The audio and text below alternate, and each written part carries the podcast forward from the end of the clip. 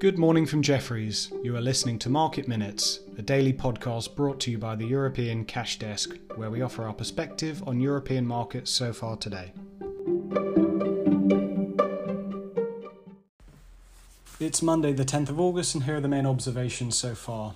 So Euro Stoxx and S&P futures both up around 20 basis points or so, off the lows. About half an hour ago, we were down 10 basis points or so macro dominated tape with summer volumes definitely a feature. Volumes are running down between 10 and 20% versus the recent average. We're trading, of course, in the aftermath of the decent non farm payrolls beat Friday, um, where there's clearly a struggle to price where we are in terms of the return to normality. Put another way, tech and growth faded hard in the US Friday. There were some pockets of value showing signs of life, but it feels patchy without too much conviction put another way, it does feel like we everything could sort of snap back to how things were the last few weeks or so again.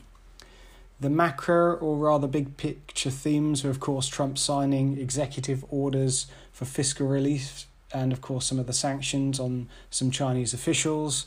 Action is risk positive in terms of the executive orders on the fiscal relief um, as it cuts through lots of the bureaucracy um, that's dragged um, in terms of uncertainty. So that helped markets initially overnight. So futures through most of the Asia session were up 50 basis points or so. Um, the package, of course, only partly helps move things along, and the Democrats and Republicans have to return to the table.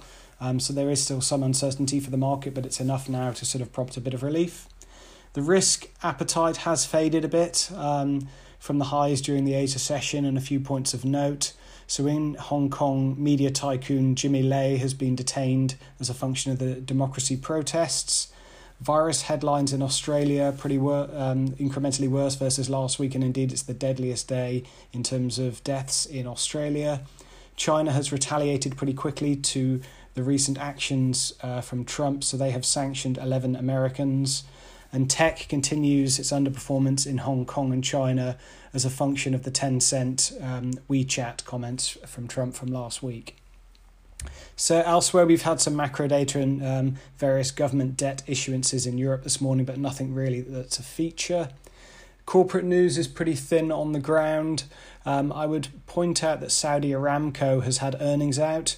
Um, it is not too much of a feature in terms of driver of equity strength per se, um, but they have had some pretty bullish commentaries in terms of their outlook on demand um, and keeping their dividend for the year.